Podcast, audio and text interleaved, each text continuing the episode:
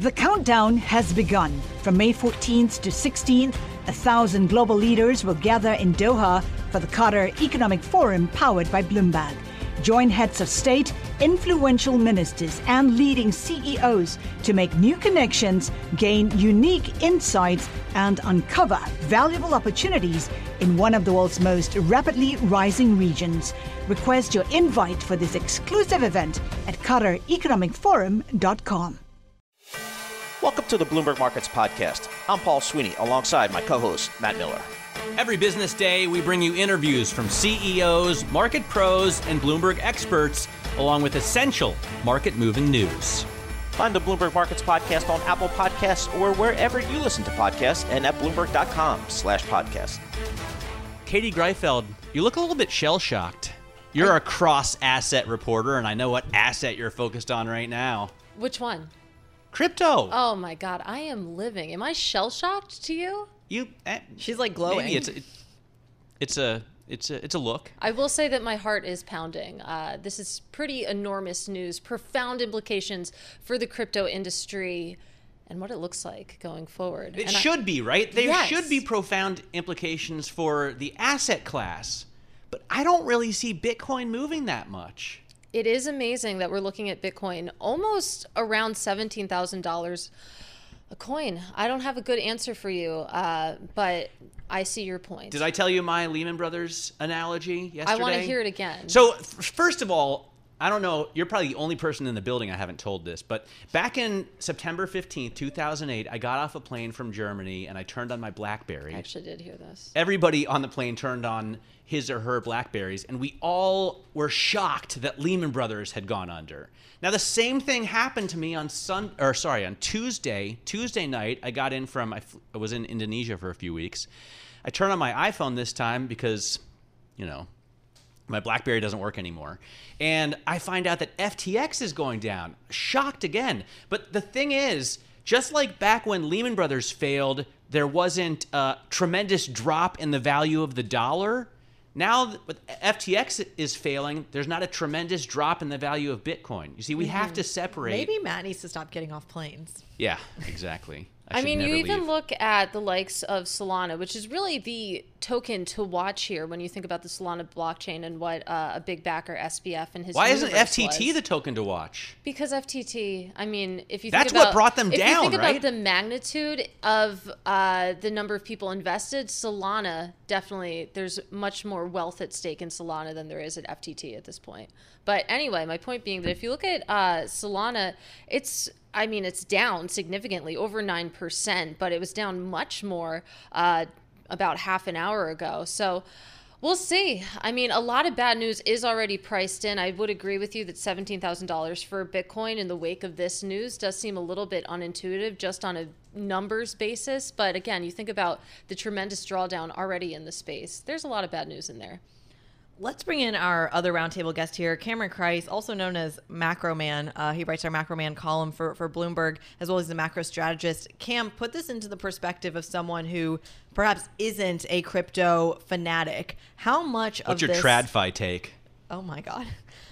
Well, actually, though, what is your traditional finance take? What is the contagion effect here into the broader markets? I think it's probably relatively limited. Listen, crypto gets a lot of attention, and it's full of a lot of loudmouth. But listen, at its peak, the market cap of crypto was about $3 trillion, and now it's down to whatever 800 million or 900 million or whatever it is, billion. Excuse me. That basically matches the combined market cap loss of like Amazon, Meta, and Tesla over the same period. Right. So just three companies have lost as much money for their investors as all of this crypto stuff. Now, you could argue that crypto is more broadly owned by retail who have levered positions, and yeah, that's right. So obviously for an individual, it might matter more, but on an aggregate basis, the only real threat, I think, is some sort of transmission from crypto to the more traditional financial system. And that would be a case if a big bank, for example, had massive exposure to FTX and was suddenly looking at a $5 or a $10 billion hole. I don't think that's the case. So, I'm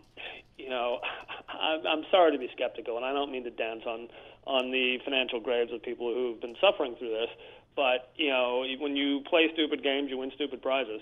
And if you buy, stuff on a joke because someone tweets out a rocket ship emoji, if that's your investment case, this is kind of the natural. Well, I mean, we should all be skeptical, right? That's our job as journalists. But we also have to differentiate. There's a difference between Bitcoin and Dogecoin, right? Mm-hmm. Yeah, sure. But, I mean, what's the, I'm old enough to remember 5 years ago people were talking about Bitcoin. The use case for Bitcoin was based on blockchain applications. Right. I mean, I think we can all agree that horse has bolted. No one can seriously claim that the Bitcoin blockchain is the reason that people buy Bitcoin. Right? Well, by the way, you and I are the only ones who are old enough to remember 5 years ago here. Well, no, but if you're going to use a blockchain, Bitcoin is incredibly inefficient. Right? Well, you're right. So people would rather use the blockchain of Ethereum, for example, to build on. Exactly. Unless, I've asked people this question all the time. Why doesn't Bitcoin, for example, just go to proof of stake if you're so worried about the energy consumption? It's because the blockchain of Bitcoin, the OG, is supposed to be more secure. And I would proof of work is far more secure than proof of stake. The reason is they want to restrict supply because the people who already own it have a vested interest in seeing the price go up. Most of this stuff, the primary use case is to enrich people who are early adopters. End of. And that is not a particularly productive use of financial capital or intellectual capital, frankly. And you can see the kind of caliber that the people that it's attracted. I don't know if you've seen this. Is this a comment on Michael Novogratz specifically? Who are you talking about?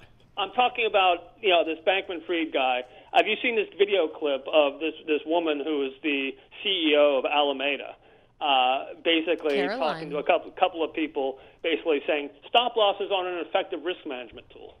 Oh, really? I mean, this is from someone who had an experience of a year and a half as a junior at another hedge fund before she assumed this role of significant responsibility, and she doesn't understand the basic principles of risk management. I mean, it's a joke, and it in my opinion, it's the natural outcome of too much free money, too much liquidity that's been pumped into the global financial system for too long, and it's flowed to these frankly ludicrous endeavors. I mean, you've no doubt seen this whole thing about these people at Sequoia being blown away by old Sam while he's playing a video game. I mean, give me a break. I think it is a fun thought exercise to think, would this all be happening if the Fed weren't hiking our faces off right now? I mean, if the line was going up, I think that the business of FTX, perhaps we wouldn't be having this conversation. But Cameron, you're saying this happened because the Fed had cut to so low, and because we were spending trillions and trillions of dollars in fiscal, just sort of passing it out with a helicopter. These genius, quote unquote geniuses who've disrupted things. I mean, I thought this was supposed to be decentralized finance, and yet we, funny enough, end up with a huge concentration of risk and wealth in the hands of a few people and a few institutions who are committing the same mistakes that quote-unquote TradFi have been making over 300 or 400 years, and have not entirely learned their lesson, but learned their lesson to some extent, or at least had regulation to prevent the most egregious of these misdeeds. I mean, taking client money and spending it on something else, it's just you can't do it. And I think the well, that's under investigation right now. Yeah, just to be clear, we're not exactly sure. That's the allegation. Yeah, right? That's exactly. The allegation. Yeah. But the to my mind, the appropriate analog is not Lehman, because none of this crypto stuff is systemically important enough, as I said, to be Lehman. But it's more like MF Global, where John Corzine took client money and bought 2-year BTPs, which went horribly wrong. And MF Global blew up. Yeah, I mean, I don't think the Lehman analogy is not that this is a Lehman Brothers moment for the market writ large, but just for the crypto industry. The concern is this has shaken confidence so much in what you clearly view as a con game, and now they're going to have to do something about it to try and get. Well, the irony is that the whole philosophy behind crypto is trustless finance, right? And yet, how much trust was implicitly placed in these centralized exchanges, which are actually half exchange and half broker? I mean, if the whole point is that you get out of traditional finance. And yet you introduce counterparty risk to these centralized exchanges, it's kind of counter to the underlying ethos, isn't it? It's a good question. I mean, to your point that it's supposed to be trustless, when you introduce centralization, that trustlessness goes away. It's not the same as trusting a piece of code, trusting a smart contract to execute. You actually have to trust other humans. Again, I think you also have to differentiate between the asset itself and the businesses that now have been built around it. Yeah, but I would say this, to deny the likelihood that you're going to get centralization or a concentration of ownership and wealth in some large institutions is to deny human nature. And it reminds me a bit of the MMT people that say, well, if we get inflation because of MMT, all the government has to do is tighten fiscal policy radically, and that'll get rid of the inflation. Okay, fine, but in what real world is a government going to tighten fiscal policy when inflation becomes problematic and starts to hit growth? I mean, maybe the UK is going to do it, ironically enough, after the Liz Truss budget blew up. But, I mean, do you really think that the U.S. government is going to engage in an explicit and massive fiscal tightening for the sole purpose of controlling inflation? Of course not. No, absolutely not. It's politically, I mean, it's just, that's not the way human nature works. Cameron, are you surprised, though, that, are you surprised in that case that even after this, we've, you know, the tide has gone out and we've seen that SBF is not wearing a bathing suit. Nonetheless, one Bitcoin Thanks is for that image, by the way. One Bitcoin is still worth $17,000. It's a lot of money. I mean, it's still worth a lot more than it even costs to mine a Bitcoin. Yeah, although I gather that calculus has narrowed quite substantially. Sure, but it's a lot of money for a line of code. That the only thing really that gives it value is the belief of the group that it has value, even beyond something like gold, and certainly far beyond something like the dollar. Yeah, I mean, listen, if even after all this, there is a significant cohort of people that collectively agree that the emperor's new coat is actually still pretty stunning. Then it is pretty stunning, unless a critical mass of people say, actually, he's not wearing a coat at all. He's wearing, you know, he doesn't have the bathing suit on. To mix metaphors, but listen, the entire crypto again. I think Occam's razor. You know, why do you see crypto doing what it's doing today? Why do you see people saying what they're saying? It's because they benefit. And there's a vested interest in keeping the ball in the air as high as possible. I mean, like a MicroStrategy, for example. Obviously, they pivoted their entire company to being essentially a Bitcoin ETF. And, I mean, I've looked at some of this Saylor guy's tweets. The guy spends all day tweeting absolute inanities about crypto that sound deep but are actually complete and patent nonsense. But hey, he's trying to drum up an ongoing narrative that this is where you want to be. Well, and a lot of Wall Street has joined in on that, right? I mean, no, otherwise, absolutely, yeah. Absolutely. But obviously, again, anyone with a passing history of traditional finance can tell you that just because Wall Street embraces a certain investment trend doesn't mean that it's useful or profitable in the long run. Funny enough, on my YouTube algorithm, I seem to be getting a lot of clips of The Big Short these days, which I don't know, is probably says something about karma I guess, in the context of what's going on in the crypto space. So as an investor then, I mean, with this kind of skepticism, do you just stay completely out, or do you see a way that an investor could get involved in this still for some kind of healthy return? Well, I mean, obviously, I'm not the right person to ask which of these little digital tulips is the right one to purchase, or how you should trade that. What I will say is that there's one sort of universal truth, which is the people that get rich in a gold mine, in a gold rush, typically are the people that sell the picks and shovels. Right. I want to go back to the blockchain, because that seems to be what was the beginning of what drew Wall Street into the crypto area. And it still makes sense that you could build a lot of useful products on the blockchain. You could keep deeds of ownership on it, or driver's licenses, etc. I've never understood why that means you would want to bid up the token, though. What do you think about building businesses or products, applications on the blockchain?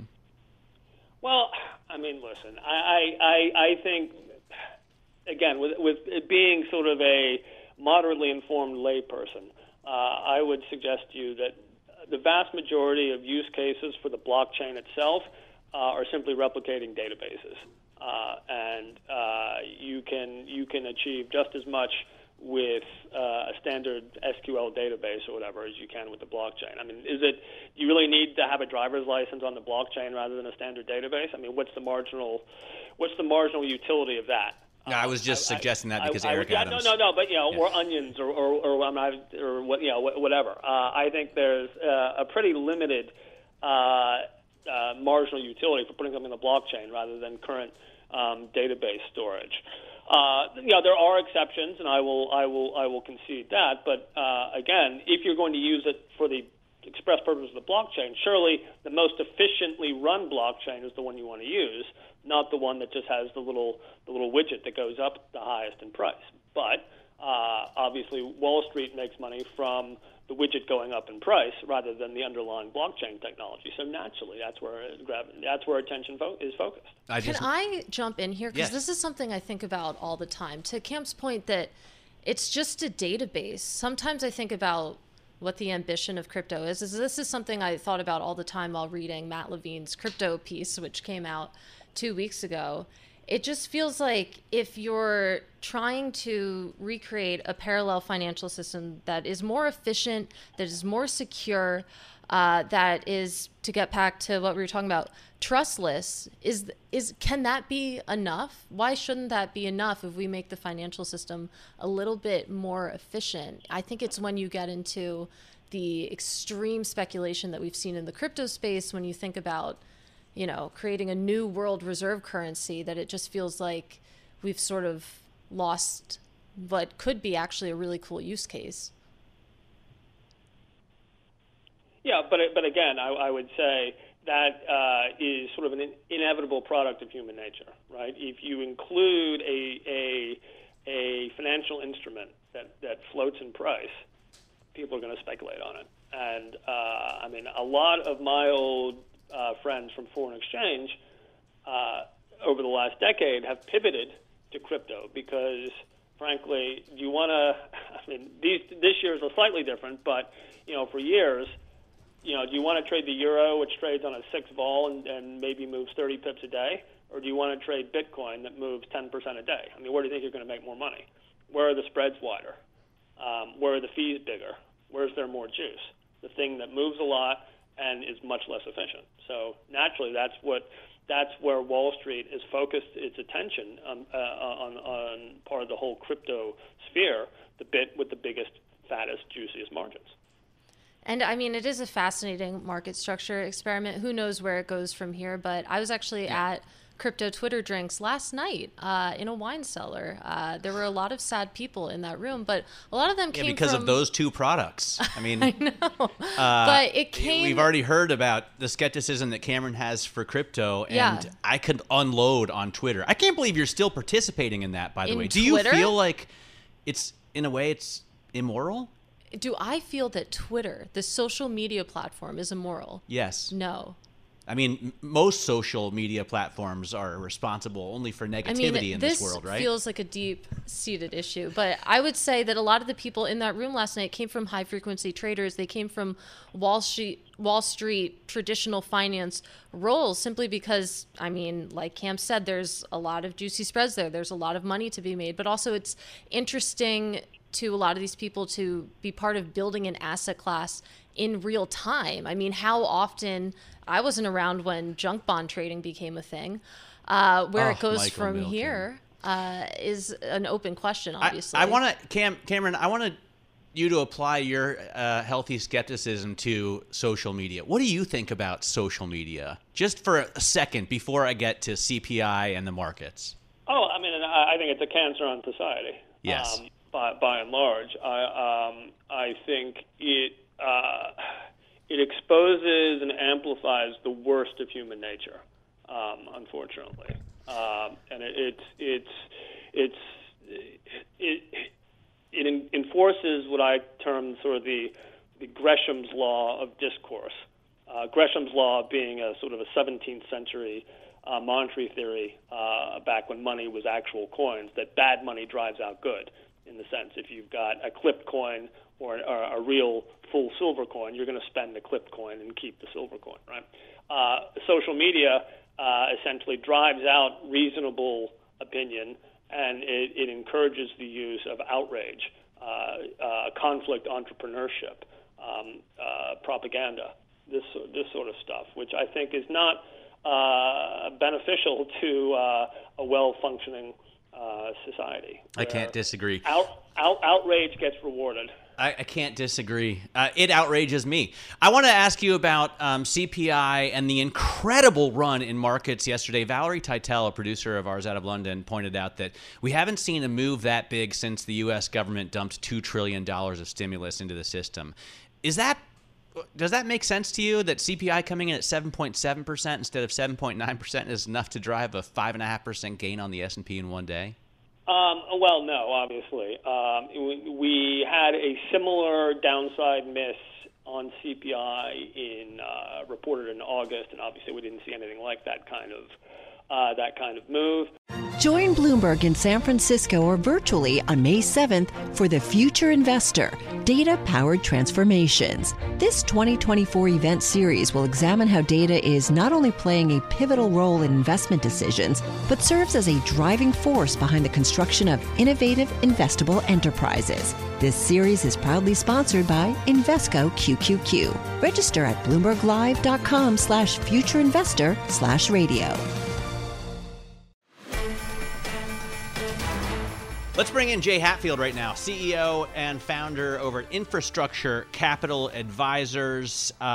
Jay, great to have you in the studio after an unbelievable rally in stocks yesterday, all driven by a CPI print that was just barely under expectations. What do you think about it?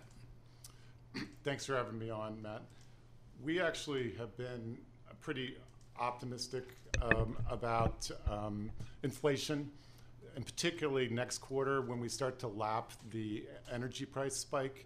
So we were not too surprised, but we're worried that it would take a while because CPI does have a pretty big lag. So that's why we think that the market really took off like a rocket, because it's not just this CPI report, but particularly as we lap through that energy crisis. Where CPI is likely to really decelerate. Well, let's bring in Joe Meyer, the founder and CEO at Meyer Capital. I'd like to get your take as well on a 5.3% rally yesterday, and we are up about 0.5% today. What's your take? Hey, Katie and Matt, thanks again for having me on. Jay, nice to meet you as well. You know, I think that as you take a look at the rally, mostly in technology stocks, people understand the importance of automation and what technology is going to play for us in the future. And that's really what we're excited about and investing in heavily. And I think that the more you leverage technology, the more you're going to see people getting in from the sidelines and jumping on to the technology bandwagon, which I think is critical to get leverage, which is what's needed take advantage of these challenging markets. By the way, before we go any further on the market discussion, I want to say thank you for your service. Joe served in the U.S. Army. He was a major. And I was thinking about this morning. The bond market honors our veterans with a holiday. The New York Stock Exchange and the equities market stays open. It seems almost like they don't care. Do you take offense to that in any way, Joe?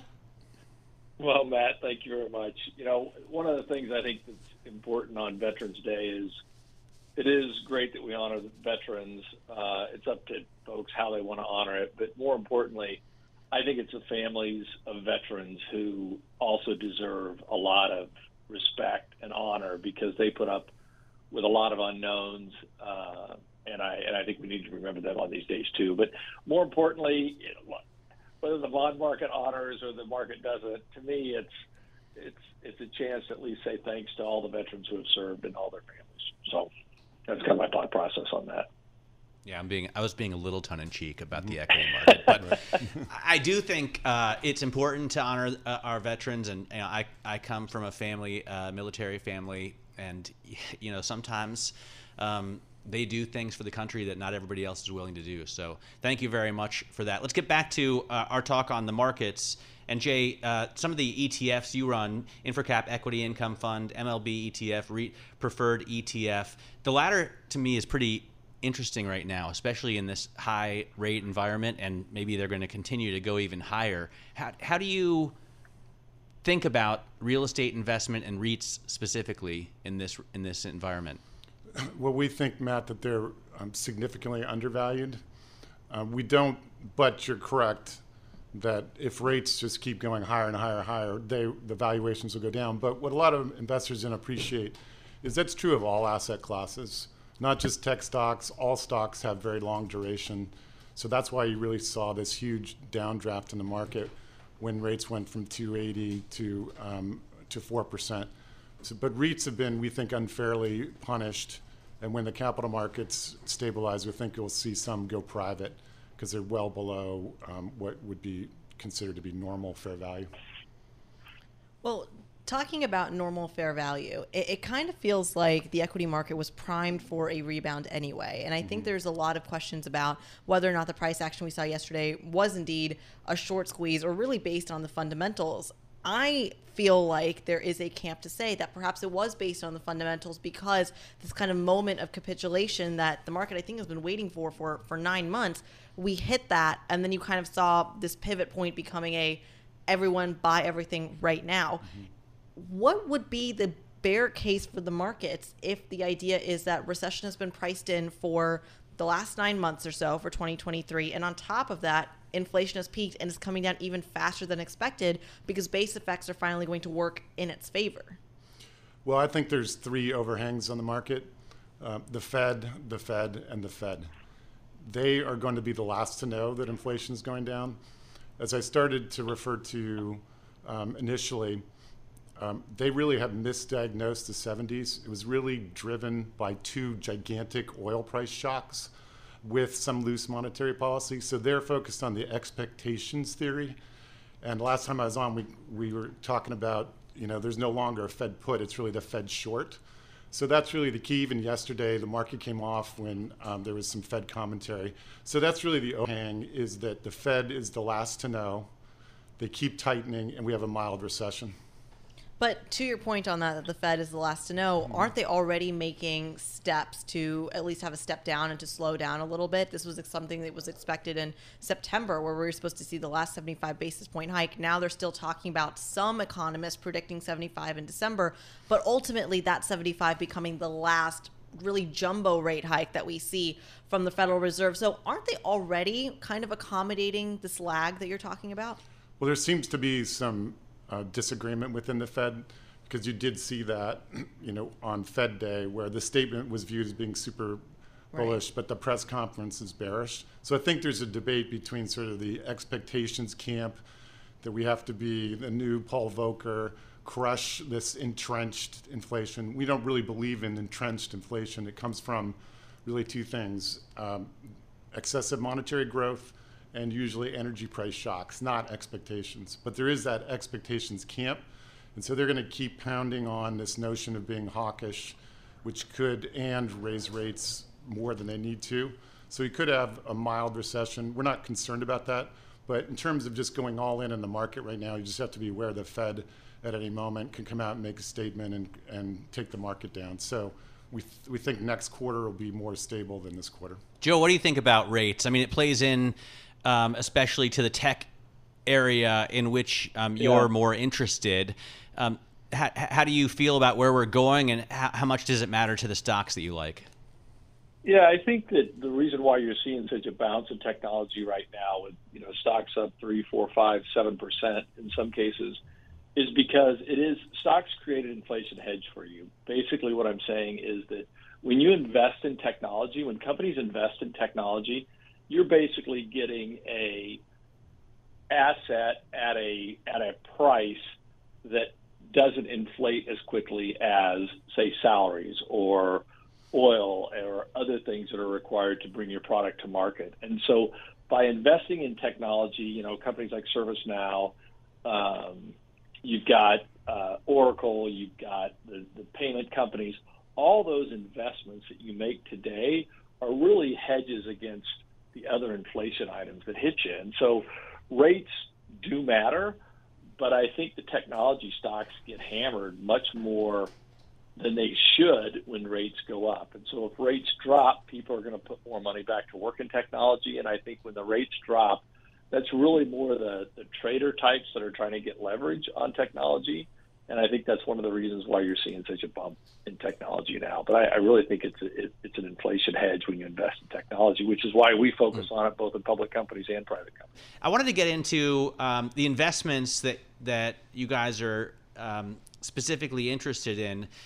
Jay, let me start with you. I'm going to get back to Joe and the tech stocks in a moment. Are you focused more on the infrastructure, more on the energy plays, more on the real estate stuff? Well, we think that all of those sectors are going to continue to do well. We've been super negative about tech stocks throughout the year so far. But really, if we're correct about inflation decelerating, that means the dollar will weaken and tech stocks will do way better because they're getting hurt by foreign currency. But we would still be a little bit defensive through the rest of this year. As I mentioned, we're concerned about Fed speak and potentially taking us into a recession. And all of those companies are much lower multiples, have higher dividend yields, more defensive if we have another downdraft in the market. So we'd still be pretty defensive and go after dividend yields with preferred stocks, REITs, MLPs we think are still fairly valued, increasing dividends.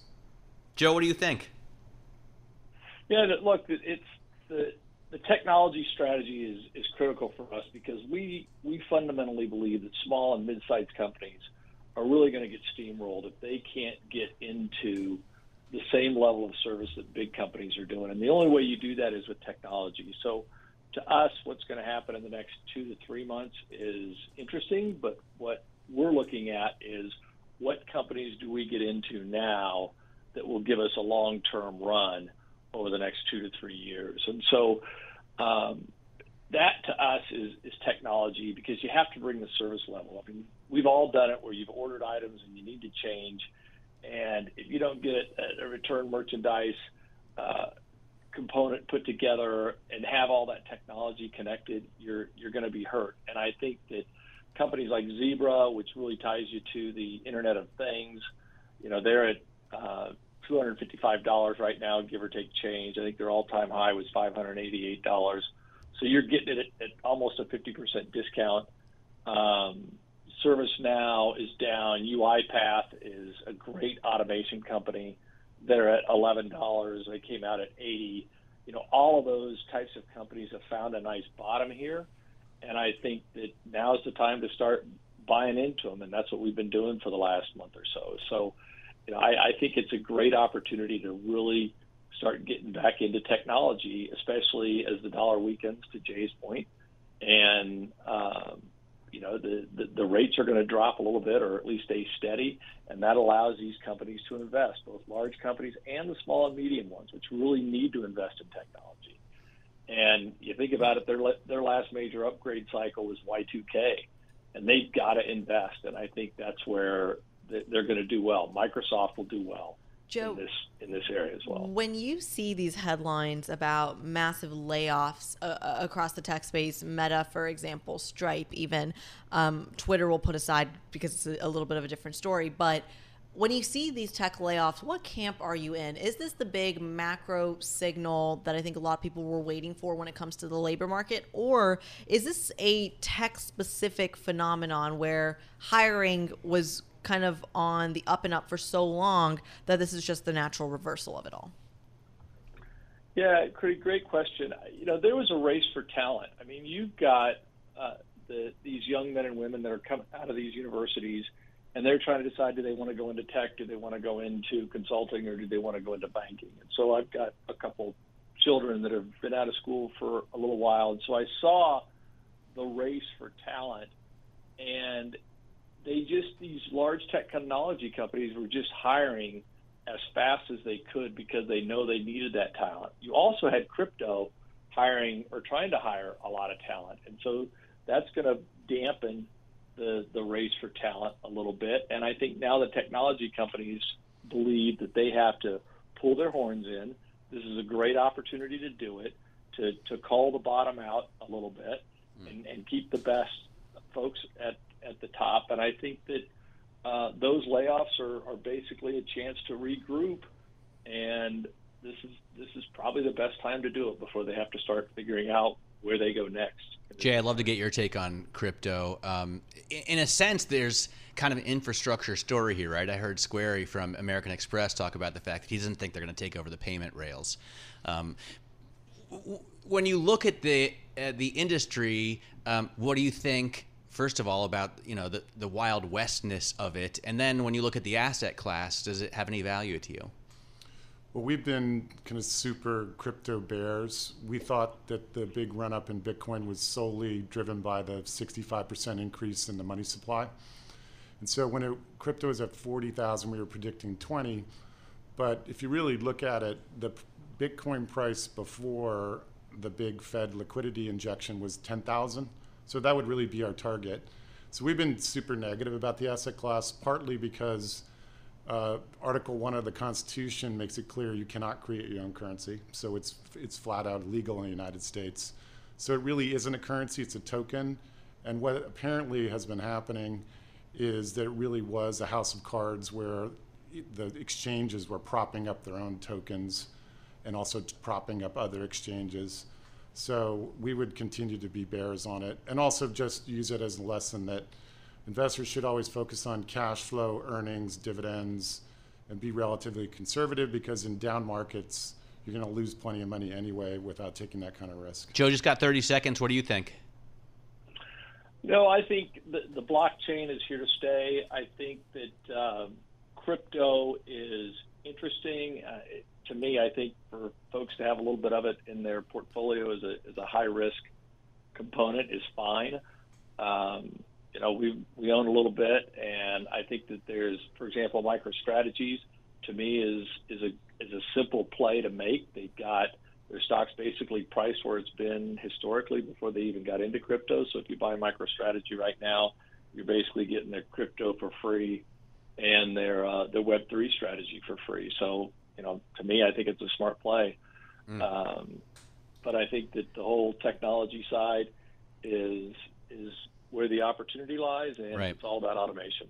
Joe, thanks so much for joining us. Joe Meyer, their CEO and founder at Meyer Capital. Jay Hatfield, CEO and founder at Infrastructure Capital Advisors. Great to have you in the studio. Look, we're talking a lot about the crypto chaos today, but I really think the story on the S&P 500, the stock market, is really crucial, because we had a 5.3% rally yesterday, one that we hadn't seen since the depths of the pandemic back in 2020, as Matt quotes our producer, Valerie Tytel. The last time we saw that kind of rally, $2 trillion of stimulus was pumped into the American economy. So to see that kind of reaction really begs the question, is it sustainable? Is it real? Is that bear market carnage that we've seen in the stock market finally over? Who better to ask? Oh, was it a short squeeze? Oh my gosh. Okay. It was a short squeeze. I don't believe it was a short squeeze, but we are going to ask someone who might just have the answer to that. David Katz, president and CIO of Matrix Asset Advisors. rescue us, David, because Matt and I are having a major argument that started at 3 a.m. this morning. It is going on for 8 hours about whether or not yesterday was a short squeeze or really had a fundamental driver behind it. We think it's a combination of both. Right now, the market has sold off. You can't say both. This is Sophie's choice, man. Sorry, guys. The market is so negative, and you have this 25% sell-off in aggregate for the S&P and 40% for a lot of technology companies. Everybody's thinking the market's going to go lower. So you finally had a bit of good news with the CPI numbers, and you had a lot of people piling in. So you had people who were out of the market, fearful they'd miss the rally, that jumped in very quickly, and then that accelerated with that short squeeze. So a combination of the two things. We think very importantly, it's impossible to predict the day-to-day trading. But if you look at a 6 to 12-month time horizon, we think there's a very good likelihood stocks will be meaningfully higher. We wouldn't chase rallies like yesterday, but when the next time the market sells off a few percent, we'd be putting money to work. There are a lot of great businesses at great prices. You know, that's a phrase that I picked up in your note. Great businesses and equally great prices in a number of stocks that you don't just recommend, you also own them for yourself. Amazon is one. Google is another. Microsoft. Have valuations come down enough? We think they have. You know, surely in Google's case, this is a great growth company. It's the premier search company of the world. Yet a week ago was selling at about 16 times next year's numbers. That's a really good price. Microsoft also dominant franchise at 22 times earnings. Amazon's a little bit more complicated since they don't earn money, but if you look at them on a price to sales or price to EBITDA basis, it's selling at its lows for the last 10 years. So we think Amazon is a good opportunity. We think the others are compelling in terms of the stock prices on a valuation basis and as an opportunity. I am fascinated, Matt, by the fact that so many tech bulls are coming out of the woodwork when for so long, for 10 months, we've literally heard that tech is just not worth the bid anymore, for lack of a better term, because of this kind of rate strategy. And now you have more and more people. Yeah, but because valuations were so high, now the market had come down. But even with those valuations, they were still the fastest growing companies on the S&P 500, and no one was buying into them. But I think, David, to your point, we only have about a minute left, but I have to ask, does this mean if you are bullish on tech, are you bullish then by association on the entire market, on the entire benchmark? Well, we are bullish on the overall market. We think there are lots of opportunities. To your question, we were pretty careful and cautious on technology going into the year, but after this sell-off, we like it. But we think there are other places to make good money. We like the financial group we think is very well positioned for the upcoming year. We think some medical product companies are in very good valuation territory. So there are lots of places to put money that we think you'll be very profitable 12 months out. The chips, to me, is the most interesting and hard to get my head around aspect of tech, because it seems like we have way too many chips for PCs and still not nearly enough for cars. What do you like? So Qualcomm, we think, is a great play in the chip area. The stock has done very poorly this year. They lowered guidance on their last earnings call, but they're still selling at 10 times earnings based on this lowered guidance. They have a dominant franchise in phones, but interestingly, they're expanding that. They are going to be the dominant player in automobiles for communications. Very good growth forecast, and at 10, 11 times earnings, this is exactly the time to buy it. Visibility very low. Long-term visibility very high. David, always great to get you on. Never enough time. David Katz, President and Chief Investment Officer over at Matrix Asset Advisors. Join Bloomberg in San Francisco or virtually on May 7th for The Future Investor, Data-Powered Transformations. This 2024 event series will examine how data is not only playing a pivotal role in investment decisions, but serves as a driving force behind the construction of innovative, investable enterprises. This series is proudly sponsored by Invesco QQQ. Register at BloombergLive.com/futureinvestor/radio.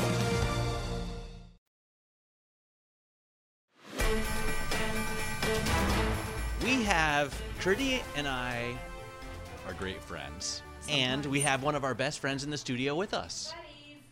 Shanali Bassett covers Wall Street for Bloomberg News, and she knows everybody in the crypto world as well. So With the implosion of FTX, Kurti and I thought, who better to invite into the Interactive Broker studio than Shanali herself? So FTX has now filed for bankruptcy. Sam Bankman-Fried has stepped down as CEO. Does this mean no rescue, no bailout, no white knight? Correct. So I think what's interesting is, we have the CEO of Circle online tweeting, asking, are there any other opaque, unregulated offshore entities we need to worry about here? The answer is probably yes. Like, a lot of companies went offshore when it came to cryptocurrencies. When you look at the bankruptcy filing for Sam Bankman-Fried's entity, he stepped down as CEO. They brought in as a new CEO the person who was brought in to help clean up the Enron scandal and recoup funds for investors. And in this instance, when it comes to FTX, you have to ask yourself, it's 130 entities across the entire globe. What are the actual assets behind them that can be recouped for clients and for investors? A lot of investors are already marking down their stakes to nothing. Well, what's fascinating to me here is that on these headlines, you had Bitcoin specifically, and we're going to use that as the poster child for cryptocurrencies broadly, just for the sake of this conversation. But it did actually drop, I want to say, below 17,000 at that point for the headlines. It kind of came back up, paired some of the losses there. You saw a similar fade on the S&P 500 and the NASDAQ, but those came back as well. This concept of this is the Lehman moment, but for crypto only, is interesting because it kind of feels like the broader market has said there is no systemic risk, there is no contagion. But does that mean that there couldn't be down the road, as close to as next year even? Somebody I know, a CEO of a crypto company online, was tweeting saying that we've been asking, what's the contagion? And the argument he makes is, this is the contagion. We have been seeing crypto companies fail all year long, and now we're watching one of the biggest exchanges in the world face bankruptcy. And by the way, they have clients, and they have investments. Yeah. BlockFi is halting withdrawals. People are just as worried about that. Anthony Scaramucci, 30% of his firm was recently sold to FTX Ventures, and he owns lots of FTX stock, as well as, or his firm does, as well as half of his assets being in cryptocurrencies. So you think about just one by one, multiply that by all of FTX's clients that can't get their money back and what kind of cash crunch they're in because of it. Yeah. But then, Mike Wilson of Morgan Stanley, the equity strategist, had made a good point this morning to Jonathan Farrow on television, which was that this is all a product of tighter financial conditions. That idea is not a contagion. It is just a market reality that cryptocurrency firms are facing. By the way, Musk warned about a potential Twitter bankruptcy if they can't be more cash rich in some amount of time.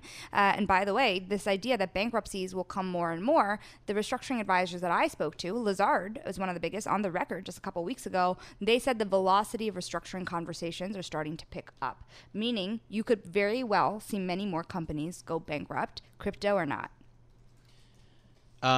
Is everybody mad at CZ?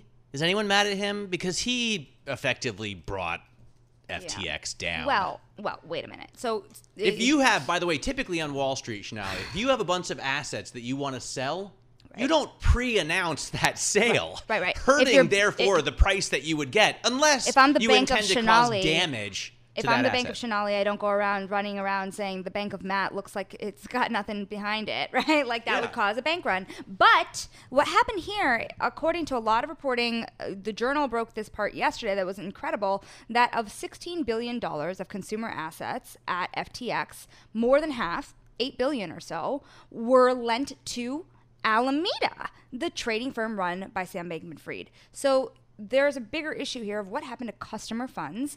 The big question for regulators is and authorities at this point who are investigating the situation, were they misused, and were they unclear about how customer funds were being used and where they went? And that is an FTX issue and not a Binance issue.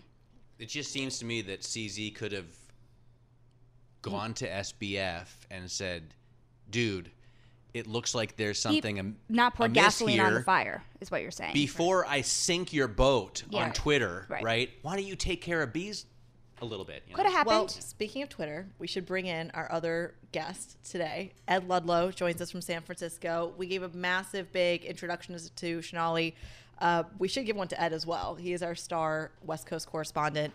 Ed. And my former producer. And Matt's former producer. And my bestie. He's okay, right. So I do get a best deal. Okay. Just because my company's not imploding as much as yours, I get it. Right. Debatable. Well, yeah, debatable. Let's go to the Twitter story, though, because FTX is not the only one that is dealing with bankruptcy. Twitter is not dealing with bankruptcy, to be super clear, but there is speculation that it might be on the brink of it. Speculation from the owner and the CEO. Okay, well, right. Ed, take it away. Yeah, so yesterday, Elon Musk held an all-hands with the staff that are left. Remember, he laid off 50% of them almost 2 weeks ago now. And he told the staff gathered on this virtual meeting that there's a sense of urgency here. Advertising revenue has dropped significantly, either because names that are upset or are cautious have paused advertising. Musk said he didn't know what the run rate for the company was, which is worrying. But remember, he tweeted previously that they're burning $4 million a day, which is why they had to lay off all the staff. And then, to wrap it up, he kind of floated the idea that bankruptcy is a real possibility for Twitter, which sort of 2 weeks into ownership, at a time where you're trying to sell $13 billion of debt or $12.5 billion of debt to the street, is a strange messaging tactic. So why? What's going on there? I think that he's just trying to lay down the law. You know, you look at some of the other things that sources tell me he told staff, you know, that the days of Silicon Valley ethos and culture are over. He's taking away free food. He's taking away other perks. He's already cancelled remote working. And what was interesting, actually... Wouldn't everyone who can quit? I mean, who wants to work there? Yes. So we're hearing that people are resigning of their own volition, you know, even if they survived the layoffs. He also told, you know, the remaining staff that many of them will have to work 80 hours a week. You remember we only just reported that when he cancelled remote working, he said everyone has to be in an office 40 hours a week. Now he's telling the staff 80 hours. And have you guys been on Twitter in the last 24 hours? I haven't, but these girls live on Twitter. I think Chanel's on it right now. It is scary out there. It is pretty scary out there. I mean, I'm interested for your feedback, but everybody on there has a blue check now. I don't know what your guys' experience is, but everyone has a blue check. Yeah. And then this morning, what happens? Twitter Blue just disappears from the platform. It's not clear what's going on. You could join me on Discord, Ed. All right. Unfortunately, we have to go, but I'm just going to call you up over the weekend to try and figure out what's going on, Ed. Please do. Ed Ludlow joining us from San Francisco. Shanali Basak joining us from three desks over. That's it for me and Critty. This is Bloomberg. Thanks for listening to the Bloomberg Markets Podcast. You can subscribe and listen to interviews at Apple Podcasts or whatever podcast platform you prefer. I'm Matt Miller. I'm on Twitter at MattMiller1973. And I'm Paul Sweeney. I'm on Twitter at PT Sweeney. Before the podcast, you can always catch us worldwide at Bloomberg Radio. The countdown has begun. From May 14th to 16th, 1,000 global leaders will gather in Doha for the Qatar Economic Forum powered by Bloomberg. Join heads of state, influential ministers, and leading CEOs to make new connections, gain unique insights, and uncover valuable opportunities in one of the world's most rapidly rising regions. Request your invite for this exclusive event at QatarEconomicForum.com.